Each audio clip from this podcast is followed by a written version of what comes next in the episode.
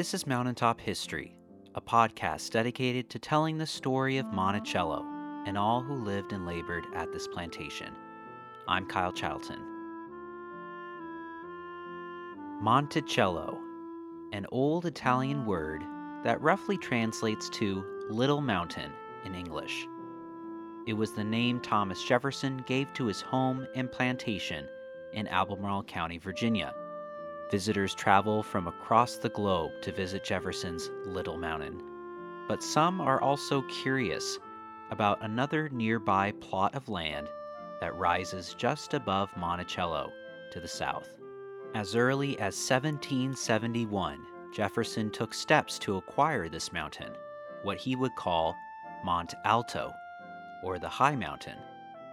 He took measurements of its height in seventeen seventy-six, calculating it to be two hundred eighty feet higher than Monticello. A later measurement he took in eighteen eleven would be closer to the more than four hundred foot difference we know today. Jefferson finally obtained land on Montalto in seventeen seventy-seven.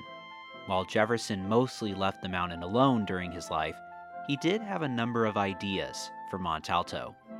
Most notably, he drew up designs for an observation tower on the summit, as well as a means for getting running water from Montalto to Monticello. He wrote in his garden book, quote, "General Ideas for the Improvement of Monticello. The spring on Montalto, either to be brought to Monticello by pipes or to fall over steps of stairs in cascade, made visible at Monticello through a vista." There has been some speculation that Jefferson also wished to purchase Montalto so that he could preserve the view from Monticello. In seventeen seventy-one, for example, he wrote how he wished to acquire, quote, "as much of the nearest mountain as can be seen from mine." Coincidentally, the Thomas Jefferson Foundation, which owns the land today, acquired Montalto under similar circumstances.